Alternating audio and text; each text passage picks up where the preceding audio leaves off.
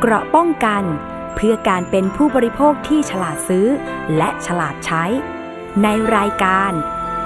ภูมิคุ้มกัน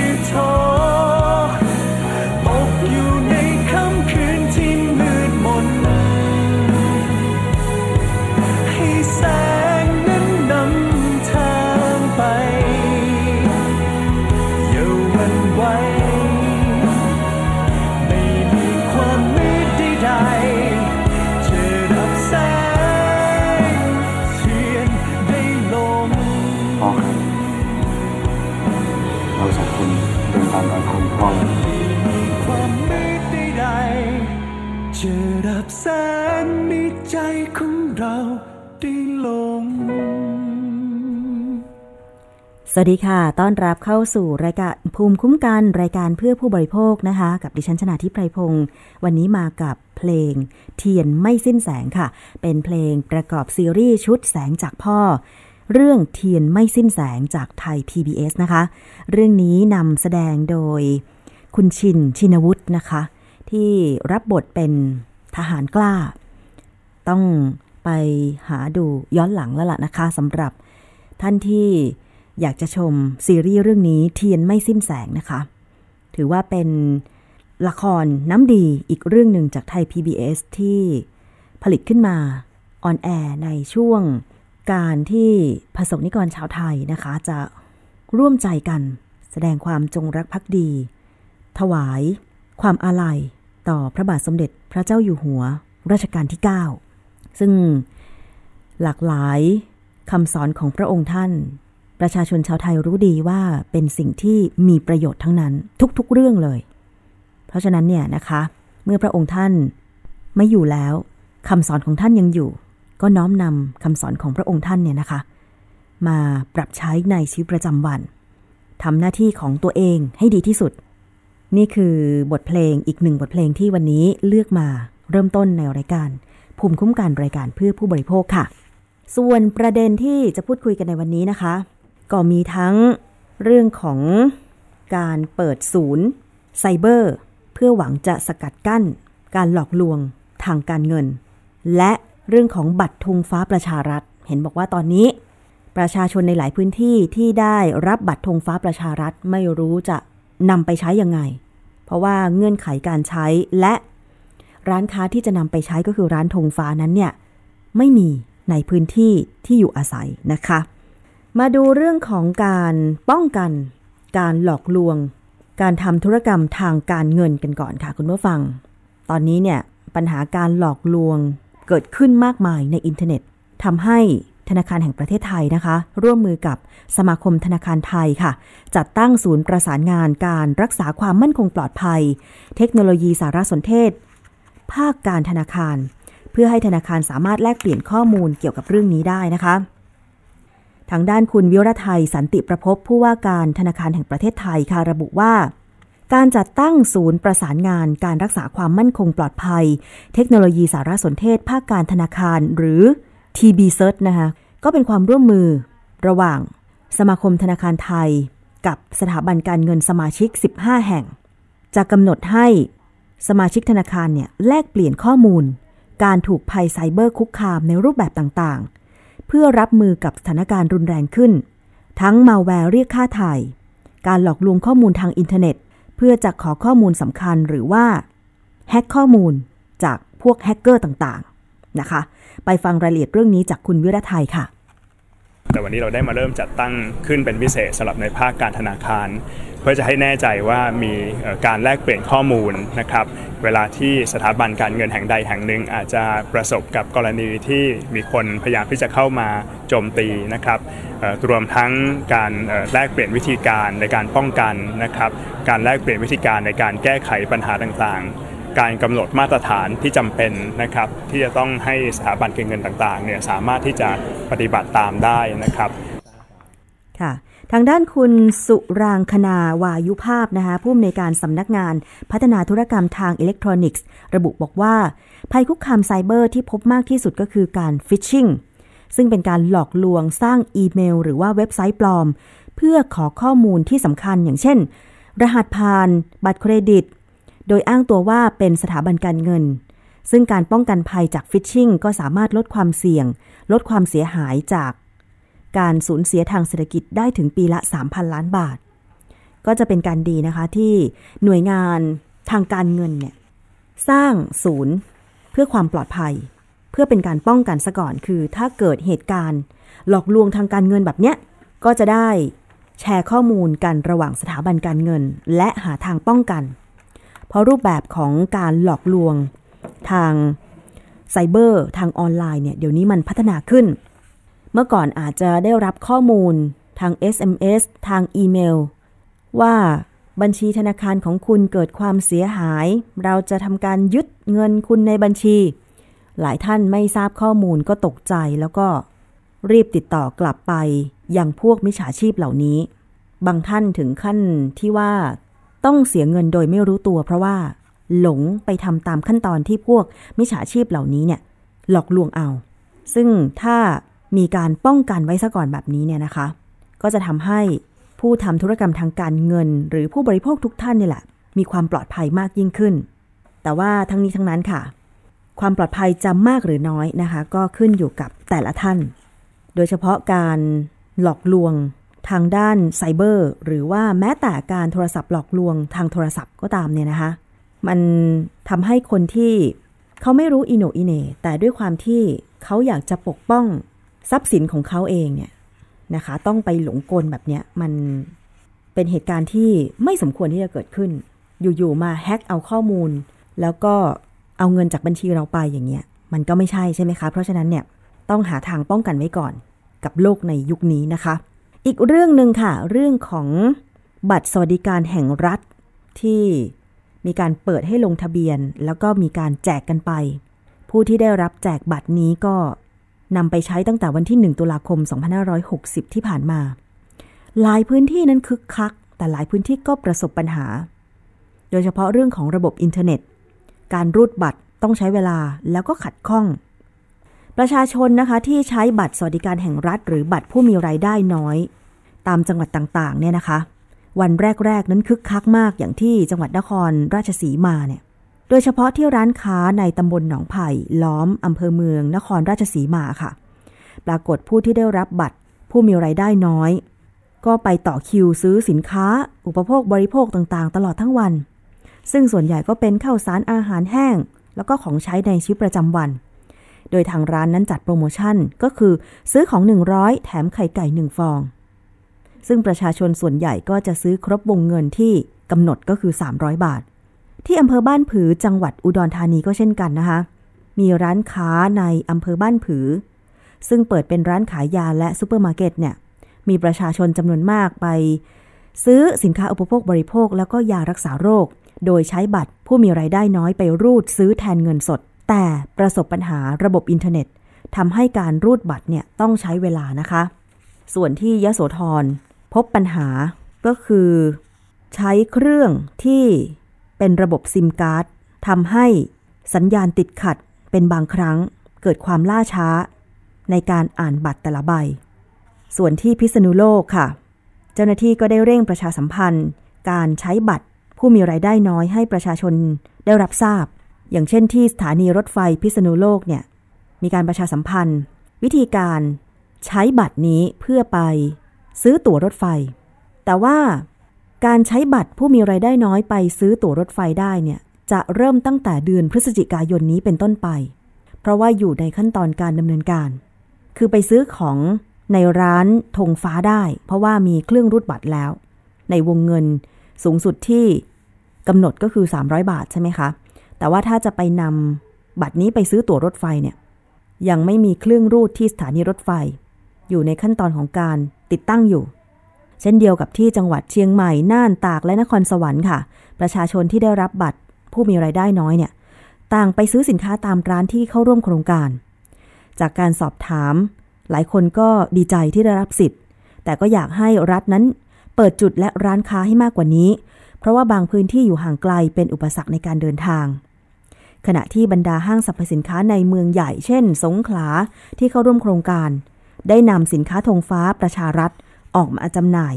ที่เต็นท์ริมถนนเพื่ออำนวยความสะดวกให้กับประชาชน ผู้ที่ใช้บัตรมาเลือกซื้อสินค้า คือที่สงขลาเนี่ยบอกว่าประชาชนผู้มีไรายได้น้อยเนี่ยตื่นตัว ออกไปใช้บัตรนี้เนี่ยกันมากทำให้เครื่องรูดบัตรทำงานได้ล่าช้า คุณเอกศักดิ์อารยนันพาณิชย์จังหวัดสงขลาเปิดเผยบอกว่า จากการติดตามการใช้บัตรสวัสดิการแห่งรัฐ ตั้งแต่วันที่ 1 เดือนตุลาคมที่ผ่านมา ก็พบว่าเกือบทุกร้านที่เข้าร่วมโครงการ มีประชาชนไปใช้บริการ มากทุกจุดทำให้เครื่องอ่านบัตร เครื่องรูดบัตรคือ EDC เนี่ยทำรายการค่อนข้างนาน ประชาชนต้องเข้าคิวรอนาน อาจจะเป็นเพราะว่าวันที่ 1 ตุลาคมที่ผ่านมาเนี่ยตรงกับวันหยุดก็คือวันอาทิตย์ ไม่ต้องไปทำงานหลายคนก็เลย ไปซื้อของกันแทน ไปดูเสียงสะท้อนจากชาวอำเภอศรีประจันจังหวัดสุพรรณบุรีกันบ้าง ก็มีการนำบัตรสวัสดิการแห่งรัฐเนี่ยไปใช้ กันอย่างคึกคักเลย ท่านหนึ่ง คุณจันทราบอกว่าดีใจที่รัฐบาลช่วยเหลือ แม้จะเป็นเงินไม่มากแต่ว่าก็ช่วยลดภาระค่าครองชีพได้ โดยนำไปซื้อสินค้าจำเป็นที่ใช้ในครัวเรือนนะคะส่วนคุณชัยยุทธเจ้าของร้านในอำเภอศรีประจันก็บอกว่า สินค้าส่วนใหญ่ที่ชาวบ้านซื้อก็จะเป็นสินค้าจำเป็น เช่นข้าวสารน้ำมันพืชสบู่ยาสีฟัน ซึ่งในโครงการธงฟ้าประชารัฐ จะมีราคาที่ถูกกว่าท้องตลาดร้อยละ 10ถึง20อย่างเช่นน้ำมันพืช 1 ลิตรเนี่ยขวดละ 30 บาท น้ำตาลทรายกิโลกรัมละ 24 บาท ผงซักฟอกถุงละ 8 บาท จากปกติ 10 บาท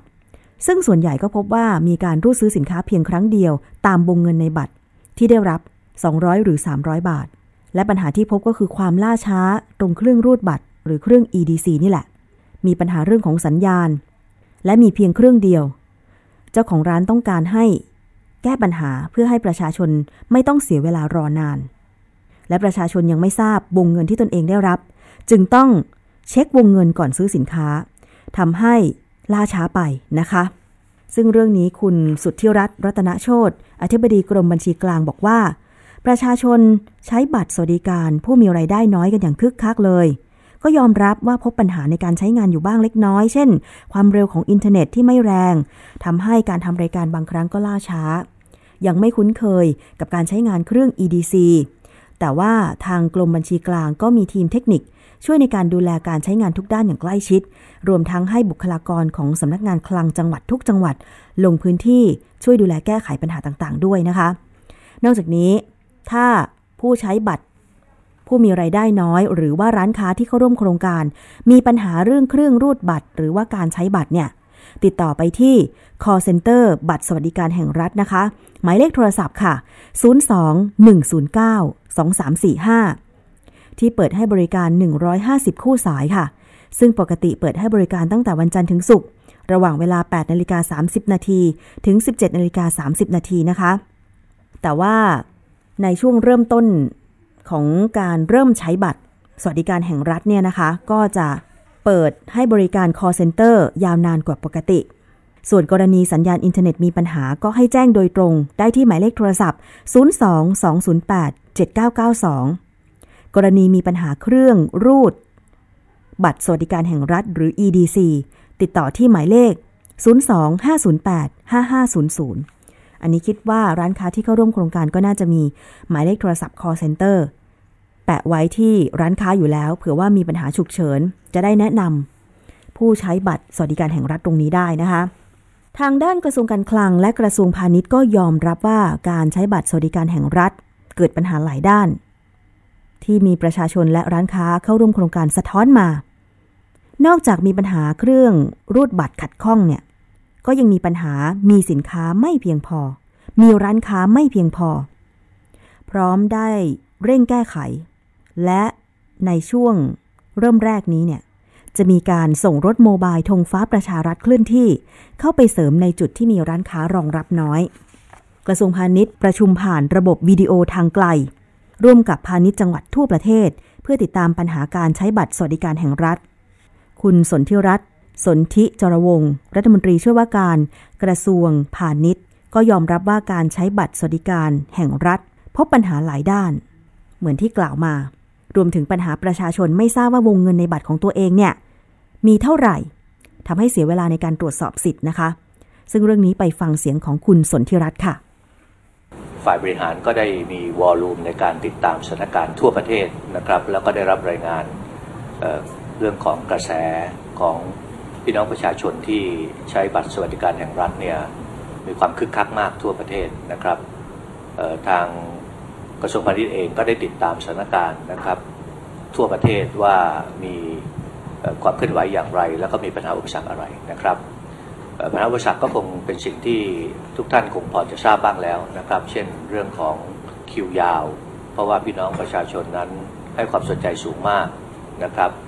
หรือว่าเขาเข้าใจผิด นะฮะว่าจะใช้บัตรได้วันนี้วันเดียวอย่างนี้เป็นต้นนะครับ หรือแม้กระทั่งการที่ไม่รู้ว่าสิทธิ์ตัวเองเท่าไหร่ ซึ่งอันนี้เป็นเรื่องที่ก็ไม่ได้ผิดปกติอะไรครับก็เป็นครั้งแรก พอออกบัตรเสียบเข้าไปก็จะรู้สิทธิ์ของตัวเองนะครับ ที่จะใช้เท่าไหร่นะครับ รวมถึงกระทั่งว่าบางที่อาจจะมีบางพื้นที่นะครับที่ ยังไม่พร้อมให้บริการบ้าง ซึ่งเป็นเรื่องปกติ เพราะว่าเราจะต้องครอบคลุมทั่วประเทศนะครับ ทางฝ่ายบริหารก็ได้คุยกับทางพาณิชย์จังหวัดทั่วประเทศนะครับในการรวบรวมสถานการณ์ทางตรงอีกครั้งหนึ่ง พร้อมกับรับฟังปัญหาเพิ่มเติมนะครับ ที่จะเอามาในการปรับแก้ในการที่จะให้บริการพี่น้องประชาชนนะครับ ในเบื้องต้นทางกระทรวงพาณิชย์ก็จะเร่งรัดในการที่จะเร่งในพื้นที่ที่ยังอาจจะ มีปัญหาในการให้บริการ เช่น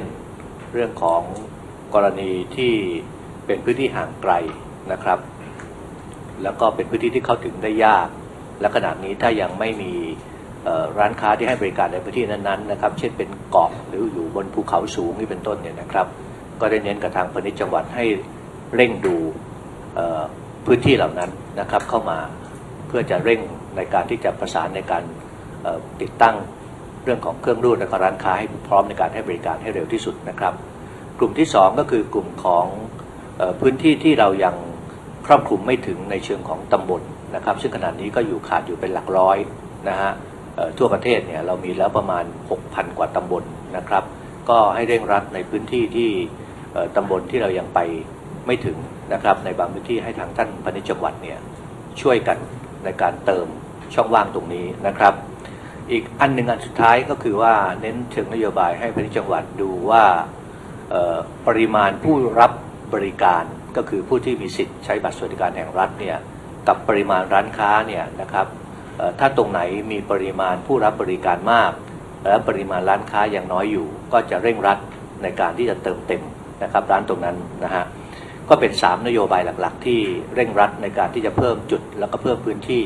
ในการที่จะให้บริการให้ทันนะครับ ต้องเรียนว่าขณะนี้กระทรวงพาณิชย์มีความพร้อมค่อนข้างสูง เพราะว่าเรามีร้านค้าพร้อมทั้งหมดเนี่ยตอนนี้ถึง 21,000 กว่าร้านค้านะครับ แล้วก็มีร้านค้าที่ได้ผ่านการพิจารณาและส่งไปแล้วเนี่ยประมาณ 15,000 ร้านค้านะครับ ก็ต้องจะก็จะประสานกับกระทรวงการคลัง ในการที่จะเร่งรัดนะครับเเรื่องการติดตั้งเครื่องให้เข้าไปเร็วขึ้นนะครับ แต่ก็จะเน้นไปใน 3 พื้นที่หลักที่ทางผมได้พู ยกับทางพาณิชย์จังหวัดไปแล้วนะครับ อีกเรื่องหนึ่งก็คือเรื่องของสินค้าธงฟ้าประชารัฐ ซึ่งเป็นนโยบายของกระทรวงพาณิชย์ที่จะมีสินค้าราคาถูก เพื่อจะเป็นการให้พี่น้องประชาชนได้ลดภาระค่าใช้จ่ายนะครับที่มี 300 กว่ารายการ ก็ได้มอบให้ทางพาณิชย์จังหวัดนะครับเร่งประสานเอาสินค้าธงฟ้าประชารัฐ ลงไปในร้านค้าที่ยังไม่พร้อมหรือยังไม่มีนะครับ อย่างเมื่อวานนี้ก็อาจจะมีปัญหาบ้าง เช่น สินค้าบางรายการในร้านค้านั้น เป็นสินค้าอยู่ในหมวดของธงฟ้าประชารัฐ แต่ว่าสินค้าธงฟ้าประชารัฐยังไปไม่ถึงนะครับ ร้านค้าก็อาจจะขายในราคาถูก เหมือนที่กระทรวงพาณิชย์ได้ดำเนินการมาไม่ได้อย่างนี้เป็นต้นนะครับ ก็จะเร่งรัดให้มุมของสินค้าธงฟ้าประชารัฐลงไปโดยเร็วนะครับ ก็ทั้งหมดนั้นเนี่ยคือการติดตามสถานการณ์ในการให้บริการในสถานการณ์เมื่อวาน แล้วก็การวางแผนในการจะรองรับ ความต้องการของพี่น้องประชาชนในการให้บริการทั้งเรื่องของความทั่วถึง ทั้งเรื่องความสะดวกนะครับเรื่องของสินค้านะครับ อันนี้ก็เป็นสิ่งที่เราได้เปิดวอลลุ่มวันนี้นะครับ แล้วก็ได้ประสานงานโดยตรงกับทางพาณิชย์จังหวัดครับ ค่ะก็อย่างที่คุณสนธิรัตน์รัฐมนตรีช่วยว่าการกระทรวงพาณิชย์ได้กล่าวไปว่า ในพื้นที่ห่างไกล เช่นภูเขาสูงหรือว่าเกาะอย่างเช่น ในจังหวัดแม่ฮ่องสอนแบบนี้นะคะ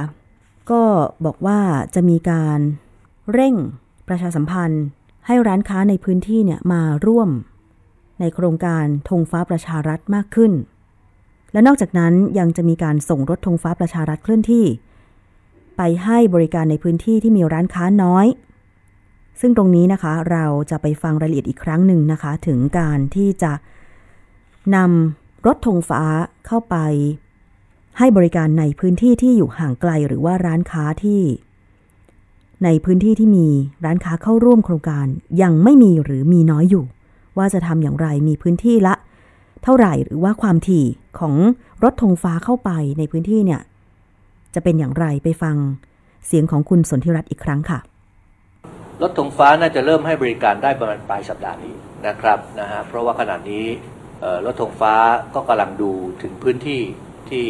เป็นช่องว่างนะครับ ยังไม่ได้เคลื่อนตัวเลยทันที เพราะว่า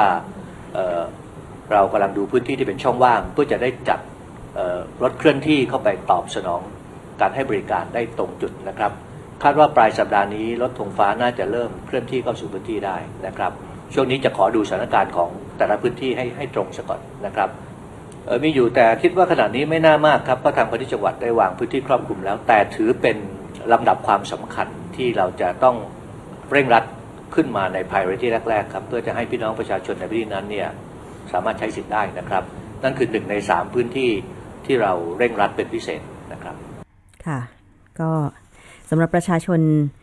ที่ได้รับบัตรผู้มีรายได้น้อย จะนำไปรูดซื้อสินค้าอุปโภคบริโภคต่างๆ ลองสะท้อนเข้ามาก็ได้นะคะที่ไทย PBS ว่า ในพื้นที่ของคุณนั้นมีร้านค้าร่วมโครงการไหม หรือมีรถธงฟ้าเข้าไปขายสินค้าให้ไหมนะคะ เพราะว่าถึงจะได้บัตรแต่ถ้าไม่มีร้านค้าร่วมโครงการเลย ก็ไม่สามารถที่จะใช้รูดซื้อสินค้าได้ เพราะบัตรผู้มีไรายได้น้อยเขาก็ไม่ได้ให้เป็นเงินสดเขาให้เป็นบัตรมาเหมือนกับบัตรเครดิตที่เราไปรูดนี่แหละ เพียงแต่ว่า ต้องรูดในร้านค้าที่ร่วมโครงการซูเปอร์มาร์เก็ตไหนหรือร้านค้าไหนไม่ร่วมโครงการก็รูดไม่ได้ เพราะว่ามันจะต้องรูดที่เครื่อง EDC ใช่ไหมคะ เป็นเครื่องรูดของโครงการนี้โดยเฉพาะเลย ลองสะท้อนกันเข้ามาก็ได้นะคะ ทางด้านของคุณสมชัยสัจพงศ์ปลัดกระทรวงการคลังค่ะ ก็ระบุบอกว่า จะเร่งประสานธนาคารเพื่อติดตั้งเครื่องรับบัตร ให้ครอบคลุมพื้นที่ที่ให้บริการมากยิ่งขึ้น ไปฟังเสียงของคุณสมชัยค่ะ ถ้าโดยรวมเราคิดว่าเราเราพอใจนะแล้วก็การใช้ซื้อบัตรบขสก็มีจำนวนเป็นหลักร้อยร้อยสามสี่ร้อยราย เม็ดเงินก็ตามตามตามระยะทางที่เขาซื้อ อันในวันแรกเนี่ยประชาชนให้การยอมรับก็ถือว่าประสบสำเร็จ แต่แน่นอนเราเริ่มแรกด้วยปัญหาที่ยังมีอยู่เนี่ยเราก็จะแก้ไขนะบางคนไม่รู้ว่าจะไปใช้ที่ร้านไหนก็ต้องประชาสัมพันธ์ต่อไป เครื่อง EDC ติดไม่ครบก็พยายามติดให้ครบทุกตำบลนะปัญหาหลักๆที่เขามีก็คือว่าเขาไม่รู้ไปไปใช้ที่ไหนแล้วพอร้านค้าก็ยังไม่มีครบนะแล้วก็ปัญหาหนึ่งคือว่าเครื่องอาจจะเสียบ้าง ทางกรุงไทยก็ได้ดำเนินการแก้ไขโดยด่วนในการเปลี่ยนเครื่อง นะครับ อันนี้ก็แล้วก็สินค้าที่อยู่ในร้านเนี่ยก็อาจจะยังไม่มีเพียงพอ อันตรงนี้ก็คิดว่าเมื่อเวลาผ่านไปคิดว่าน่าจะเข้ารูปเข้ารอยมากขึ้น แล้วก็คนก็จะให้ความสำคัญกับบัตรอันนี้มากขึ้น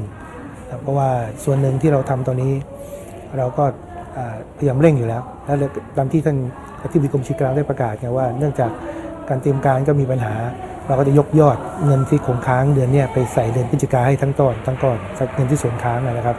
แล้วก็อีกอันหนึ่งที่จะทำก็คือเรื่องโยงกับเรื่องการใช้บัตรสวัสดิการ กับการวางเครื่อง ADC เข้ากับการชิงโชค 1 ล้าน ในการใช้บัตรเดบิตอะก็จะให้คนที่มีรายน้อยมีโอกาสได้เข้าถึงการได้รับโอกาสชิงโชค 1 ล้านด้วย ซึ่งในในเดือนหน้าหรือเดือนเนี้ยเดือนเนี้ยเราก็จะ เสนอเข้าคณะชุดใหญ่และ e-payment ชุดใหญ่เพื่อจะให้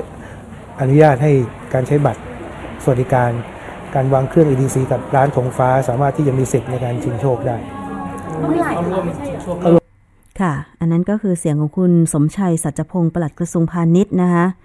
ต่อการที่จะแก้ปัญหาการใช้บัตร สวัสดิการแห่งรัฐ หรือบัตรผู้มีไรายได้น้อย ซึ่ง ก็อย่างที่บอกไปว่าร้านค้าที่เข้าร่วมโครงการก็มีส่วนหนึ่ง แต่ว่า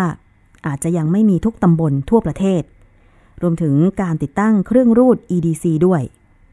ที่ยังไม่ทั่วถึง น่าจะสักระยะหนึ่งนะคะ ให้เวลากับทางกระทรวงการคลัง กระทรวงพาณิชย์ได้แก้ไขปัญหาตรงนี้ แต่ว่านอกจากไปรูดซื้อสินค้า ก็ยังสามารถนำไปรูด ซื้อตั๋วรถไฟรวมถึงตั๋วรถบขสได้ด้วย ถ้าเร่งในการติดตั้งเครื่องรูดบัตร สวัสดิการแห่งรัฐเนี่ย ให้ครบทุกสถานีขนส่ง หรือครบทุกบขสก็จะดีนะคะ เพราะว่าเดี๋ยวสิ้นปีประชาชนก็อาจจะต้องซื้อตั๋วล่วงหน้าเผื่อเดินทางช่วงปีใหม่กันใช่ไหมคะ ผู้มีบัตรสวัสดิการแห่งรัฐเนี่ยสามารถใช้สิทธิ์เต็มวงเงินในบัตร บางบัตรก็อาจจะมี 200 หรือ 300 บาทภายใน 1 เดือน และสำหรับเดือนตุลาคมนี้เนี่ย หากใช้สิทธิ์ไม่หมดก็จะมีการทบไปให้ในเดือนพฤศจิกายน 2560 ด้วย แต่ไม่ใช่ว่าเขาให้บัตรวันที่หนึ่งก็รีบไปซื้อวันที่หนึ่งคือมันสามารถใช้ได้หนึ่งเดือน ใช่ไหมคะ คือเริ่มใช้ได้ครั้งแรกวันที่ 1 ตุลาคม 2560 ใช้ได้จนถึงวันที่ 31 ตุลาคม 2560 ภายใน 1 เดือนใช่ไหมคะ เพราะฉะนั้นไม่ต้องรีบ ไม่ต้องกังวลว่า ไม่มีสินค้าไม่มีร้านธงฟ้าอะเดี๋ยวให้เวลากันนิดหนึ่งในการที่จะให้แก้ปัญหา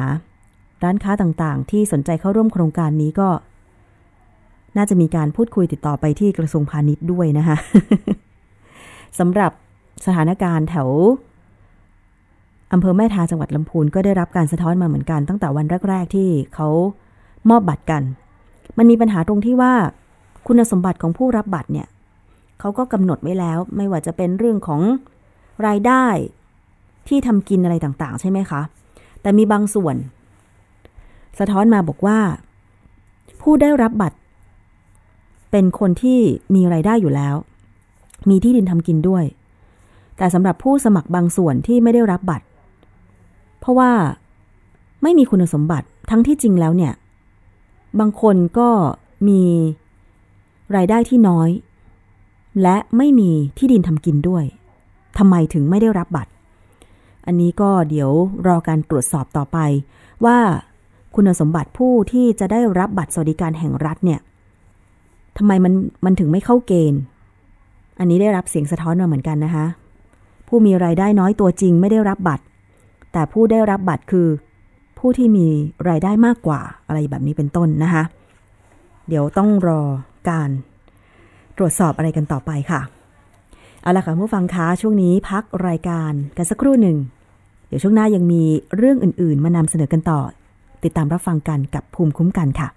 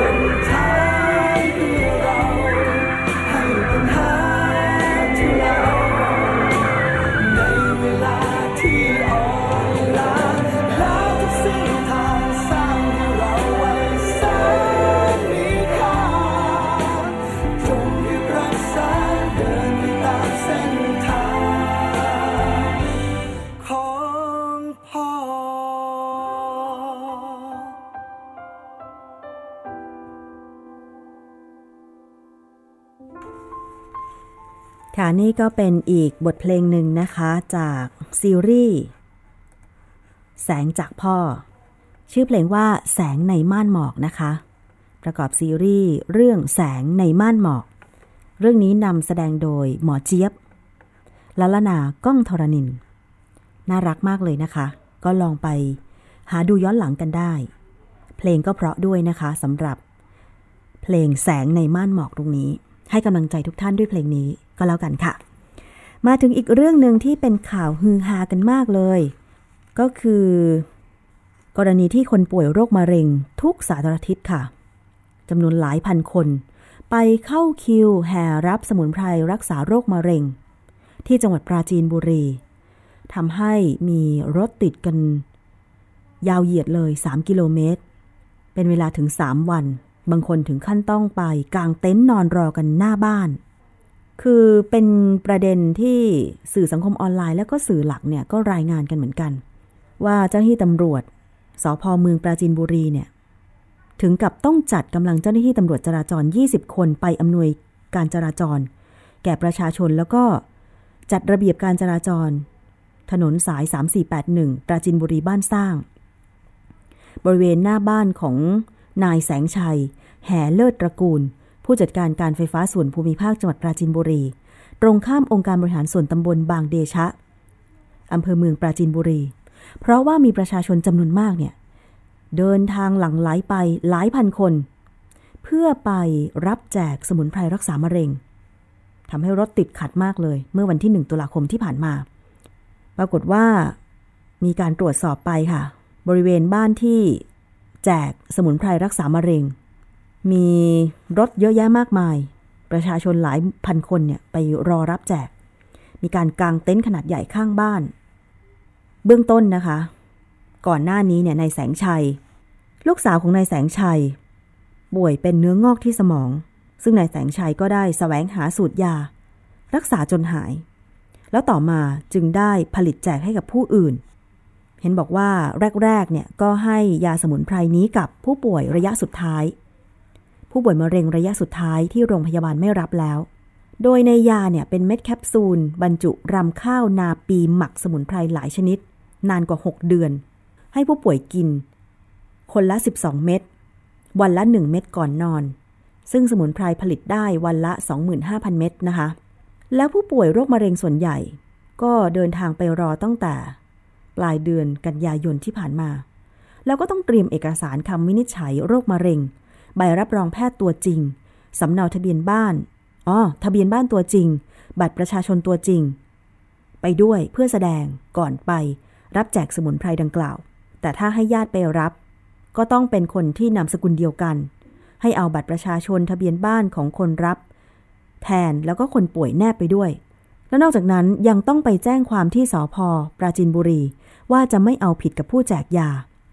อันเป็นความเชื่อเฉพาะบุคคล เป็นการรักษามะเร็งอีกทางเลือก สามารถรักษาควบคู่กับแพทย์แผนปัจจุบันได้ อันนี้คือวิธีการที่จะไปรับแจกยาที่มีการระบุออกมาก่อนหน้านี้ แล้วก็มีผู้ป่วย หลายราย ทั้งอายุมากอายุน้อย เดินทางมาจากหลายจังหวัด เพื่อไปขอรับสมุนไพรดังกล่าวเนี่ยนะคะ บางคนเป็นมะเร็งระยะที่ 4 บางคนเป็นมะเร็งระยะที่ 2 แล้วก็เป็นมะเร็งตามจุดต่างๆ เดินทางไปรับพอเป็นแบบนี้ก็ต้องมีการตรวจสอบ ทางกระทรวงสาธารณสุขนะคะ โดยนายแพทย์โอภาสการกวินพงศ์รองปลัดกระทรวงสาธารณสุขกล่าวว่า ขณะนี้ได้มอบหมายให้ทางสำนักงานสาธารณสุขจังหวัดปราจีนบุรี ไปตรวจสอบนะคะ โดยได้ส่งตัวยาดังกล่าวไปยังศูนย์วิทยาศาสตร์การแพทย์ชนบุรี เพื่อตรวจสอบว่าเป็นตัวยาชนิดใด และมีสารอะไรบ้าง เพราะการระบุว่าเป็นสมุนไพรบางชนิดนั้นเนี่ยนายแพทย์โอภาสมองว่า ขอให้รอผลการตรวจสอบทางวิทยาศาสตร์ออกมาก่อนดีกว่า ส่วนประเด็นเรื่องข้อกฎหมายนั้นต้องไปพิจารณาเช่นกัน เพราะเท่าที่ทราบ ผู้แจกก็ไม่ได้อ้าง ไม่ได้อ้างว่าเป็นการรักษา ดังนั้นจึงต้องพิจารณาเรื่องนี้อย่างถี่ถ้วน ซึ่งจริง ๆ สมุนไพรก็มีประโยชน์ในการรักษาเยอะ แต่ในเรื่องมะเร็งก็ต้องพิจารณาหลักฐานข้อมูลดีๆ เช่นกัน เพราะโรคมะเร็งมีหลายชนิด บางชนิดเป็นช่วงแรก ๆ แต่มีอาการรุนแรงก็มี ขณะที่ระยะท้ายๆ แต่รักษาตัวดีๆ ก็มีชีวิตอยู่ได้อีกหลายปี ดังนั้นเมื่อป่วยเป็นมะเร็ง ขอให้อย่าหยุดยา ควรรักษาต่อไปจะดีกว่า เพราะไม่อยากให้เสียโอกาสทางการรักษา ดังนั้นนะคะ เพื่อความชัดเจนก็ต้องรอผลตรวจจากศูนย์วิทยาศาสตร์การแพทย์จังหวัดชนบุรีซะก่อน ว่าสมุนไพร ที่มีการแจก รักษามะเร็งได้เนี่ย มีผลเป็นอย่างไร หากตรวจไม่ได้หรือต้องใช้เทคโนโลยีมากขึ้น ก็คงจะต้องส่งมาที่ส่วนกลางก็คือ ที่กรมวิทยาศาสตร์การแพทย์ ทางด้านนายแพทย์ปราโมทเสถียรรัตน์รองอธิบดีกรมการแพทย์แผนไทย และการแพทย์ทางเลือกกล่าวว่า แม้ผู้แจกจ่ายแคปซูลสมุนไพรจะไม่ได้เป็นผู้ประกอบวิชาชีพ ทั้งแพทย์แผนปัจจุบันหรือแพทย์แผนไทย แต่จากการตรวจสอบยังไม่พบการกระทำที่ผิดกฎหมาย เนื่องจากไม่ได้มีพฤติกรรมในการตรวจรักษา ไม่ได้มีการอ้างว่าสมุนไพรนี้ สามารถรักษาโรคมะเร็งให้หายได้ จึงไม่เข้าข่ายเป็นยารักษาโรคที่ต้องขึ้นทะเบียน และไม่ได้มีการขาย อย่างไรก็ตาม แม้ว่าผู้ที่แจกยาคือนายแสงชัย จะยังคงดำเนินการแจกจ่ายได้ แต่ ก็ต้องมีการตรวจสอบก็คือเรื่องของความปลอดภัยของผลิตภัณฑ์ และต้องไม่มีการโฆษณาเกินจริงว่ารักษามะเร็งได้ ซึ่งสำนักงงานสาธารณสุข จังหวัดปราจีนบุรี ก็ได้เข้าตรวจสอบผลิตภัณฑ์ครั้งแรก ไม่พบการปนเปื้อน และไม่มีส่วนผสมของสเตียรอยส่วนการตรวจสอบครั้งล่าสุดยังต้องรอผลก่อนนายแพทย์ปราโมทบอกว่าสำหรับการตรวจสอบว่าผลิตภัณฑ์ได้ผลหรือไม่ พบว่าส่วนผสมของแคปซูลสมุนไพรดังกล่าวที่มีการแจกเนี่ย มีสมุนไพรที่มีชื่อว่าข้าวเย็นเหนือข้าวเย็นใต้ และน้ำมันรำข้าว ซึ่งจากการวิจัยพบว่า สมุนไพรข้าวเย็นเหนือและข้าวเย็นใต้ มีสรรพคุณ antioxidant มีฤทธิ์ต้านมะเร็ง ซึ่งในหลายตำรับเกี่ยวกับมะเร็งของแพทย์แผนไทย ก็มีสมุนไพรข้าวเย็นใต้เป็นส่วนผสม ส่วนน้ำมันรำข้าวก็มี antioxidant เช่นกัน และมีงานวิจัยในหลอดทดลอง และสัตว์ทดลองว่า มีฤทธิ์ยับยั้งเซลล์มะเร็งตับ แต่ทั้งหมดยังไม่มีการวิจัยในคนแต่อย่างใด จึงยังไม่สามารถระบุได้ว่า สามารถช่วยรักษามะเร็งได้ ทั้งนี้นะคะ ต้องทำความเข้าใจกับประชาชนว่า แคปซูลสมุนไพรที่มีการแจกดังกล่าว ไม่สามารถรักษาโรคได้ แต่อาจช่วยบำรุงสุขภาพร่างกายให้ดีขึ้น ซึ่งเท่าที่ดูจากสรรพคุณของสมุนไพรทั้ง 3 ตัวในแคปซูล แล้วก็ยังไม่พบข้อเสียหรือผลข้างเคียงใด ๆ และไม่น่าจะมีฤทธิ์ต้านกับการรักษาของแพทย์แผนปัจจุบันนายแพทย์ปราโมทบอกว่า โรคมะเร็งเนี่ยถือว่าเป็นโรคที่คนไทยป่วยจำนวนมาก ซึ่งแพทย์แผนปัจจุบันเองก็ยอมรับว่า ยังไม่สามารถรักษาให้หายขาดได้ ก็จะมีผู้ป่วยกลุ่มหนึ่งที่แสวงหาการรักษาอื่นเพิ่มเติม มาดูแลสุขภาพ ซึ่งการจะมีสุขภาพที่ดีได้ ก็ต้องมีความหวังด้วย ดังนั้นสิ่งที่ทางนายแสงชัย ต้องดำเนินการก็คือ อาจต้องมีการติดประกาศให้ชัดเจนว่า สมุนไพรแคปซูลที่แจกนั้นเนี่ยไม่สามารถรักษามะเร็งได้ เพื่อสร้างความเข้าใจที่ถูกต้อง และยังต้องรักษาควบคู่กับแพทย์แผนปัจจุบันต่อไป ส่วนประชาชนก็ต้องมีความตระหนักด้วยว่า จะต้องมีการรักษา ควบคู่กับแพทย์แผนปัจจุบันที่ตัวเอง เข้ารับการรักษาในโรงพยาบาลต่างๆ ด้วย ไม่ใช่วิ่งเข้าไปรับบริการอย่างเดียว แต่ต้องรู้จักโรคของเราก่อน ว่าเหมาะสมที่จะไปรับบริการหรือไม่ และต้องรู้ว่าผู้ที่ทำการแจกจ่ายสมุนไพรนั้นเนี่ย หรือว่า ผู้ที่มีการออกมาบอกว่ารักษา หรือว่าแจกจ่ายสมุนไพรต่างๆ เนี่ยมีใบประกอบวิชาชีพ มีความเชี่ยวชาญหรือไม่ สถานที่ได้รับอนุญาตหรือไม่ และผลิตภัณฑ์มีมาตรฐานและความปลอดภัยหรือไม่ เพราะฉะนั้นเนี่ยก็คงจะต้องรอผลการตรวจสอบจากสสจ จังหวัดปราจีนบุรีก่อนนะคะ ว่าสมุนไพรแคปซูลที่ได้รับแจก ที่อ้างว่ารักษาโรคมะเร็งหรือ ช่วยบรรเทาบำรุงร่างกายสำหรับผู้ป่วยมะเร็งนั้นเนี่ย มีสารอะไรบ้างนะคะแต่เบื้องต้นก็อย่างที่บอกไปว่า ยังไม่พบสารที่เป็นอันตรายอะคุณผู้ฟัง บางทีมันก็เป็นกระแส แล้วก็เป็นความหวังของผู้ป่วยโรคมะเร็งเหมือนกัน อันนี้เข้าใจได้นะคะ แต่ว่าถ้าจะให้ชัวร์ต้องรต้องรอตรวจสอบก่อน เพื่อความปลอดภัยร้อยเปอร์เซ็นต์นะคะ คุณผู้ฟัง เรื่องของโรคมะเร็งเนี่ย เป็นกันได้ เรียกว่า ตอนนี้เนี่ยเกือบจะทุกช่วงอายุ เมื่อก่อนอาจจะบอกว่า โรคมะเร็งฆ่าชีวิตคนวัย 40 ขึ้นไป ผู้ชายมักจะเป็นมะเร็งตับหรือท่อน้ำดี ก็จะมีอาการตาเหลืองตัวเหลือง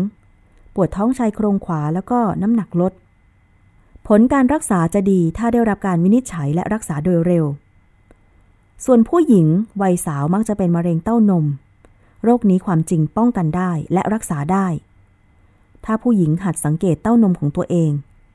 แล้วก็หักห้ามความอายไปปรึกษาแพทย์ อันนี้มีระบุไว้ในหนังสือวิธีปฏิบัติตนให้มีอายุยืน ผู้เขียนคือพันตำรวจเอก นายแพทย์กรกิจ มิธิรางกูล เขียนไว้หลายปีแล้วนะคะ นอกจากนั้นค่ะ การที่ หักห้ามความอายเพื่อไปปรึกษาแพทย์ ไม่ว่าจะเป็นหญิงหรือชายเนี่ยนะคะ เมื่อสงสัยว่าตัวเอง มีอาการผิดปกติ จะเข้าข่ายการเป็นมะเร็งหรือไม่ ถ้ารีบปรึกษาแพทย์ และพบว่าเป็นมะเร็งจริงก็จะได้ รีบรักษาโดยเร็ว มะเร็งจะได้ไม่ลุกลามนะคะ แต่ยังไงก็ตามนะคะ ดิฉันก็ยังขอย้ำว่า การจะทานยาหรือสมุนไพร ก็ต้องให้ชัวร์ก่อนว่ามันปลอดภัยแล้วก็ถูกกับโรคนั้นจริง ๆ เพราะไม่เช่นนั้นแล้ว ถ้าเกิดเรามัวแต่ไปเชื่อโฆษณา แล้วก็มีความคาดหวังสูง ว่ายาหรือสมุนไพรที่เขามีการแจกจ่ายอะไรต่างๆ มันจะสามารถทำให้เราบรรเทาอาการหรือทำให้เราหายจากอาการต่างๆ ได้เนี่ย ถ้ามันไม่เป็นเช่นนั้นเราจะผิดหวังแล้วก็อาจจะเสียโอกาสในการรักษา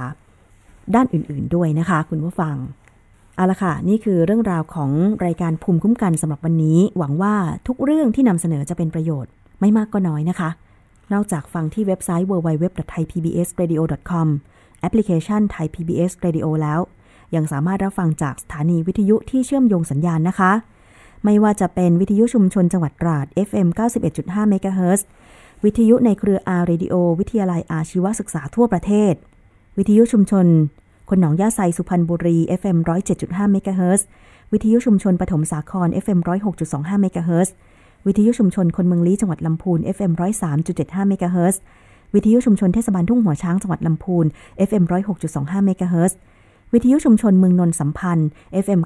99.25 และ 90.75เมกะเฮิรตซ์นะคะ วันนี้หมดเวลาแล้วค่ะ ทิ้งท้ายด้วยเพลงพระราชนิพนธ์ของในหลวงรัชกาลที่ 9 เพลงนี้ ชื่อเพลงว่าแสงเทียนก็แล้วกัน ส่วนดิฉันชนะทิพไพรพงศ์ลาไปก่อน สวัสดีค่ะ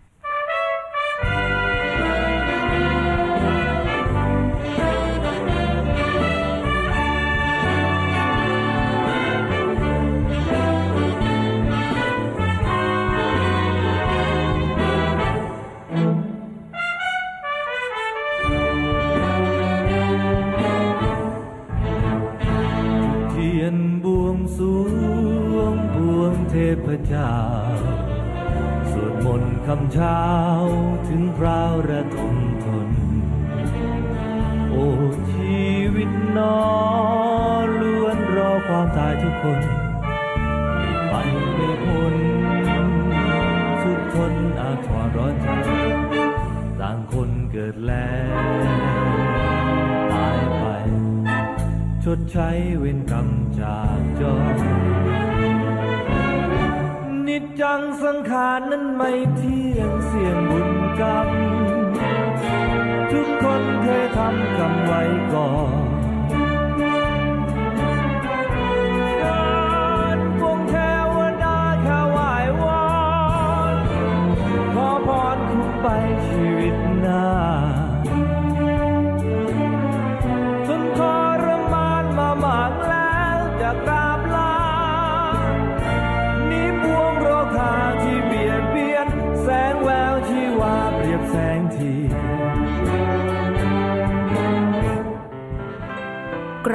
กัน เพื่อการเป็นผู้บริโภคที่ฉลาดซื้อ และฉลาดใช้ ในรายการ ภูมิคุ้มกัน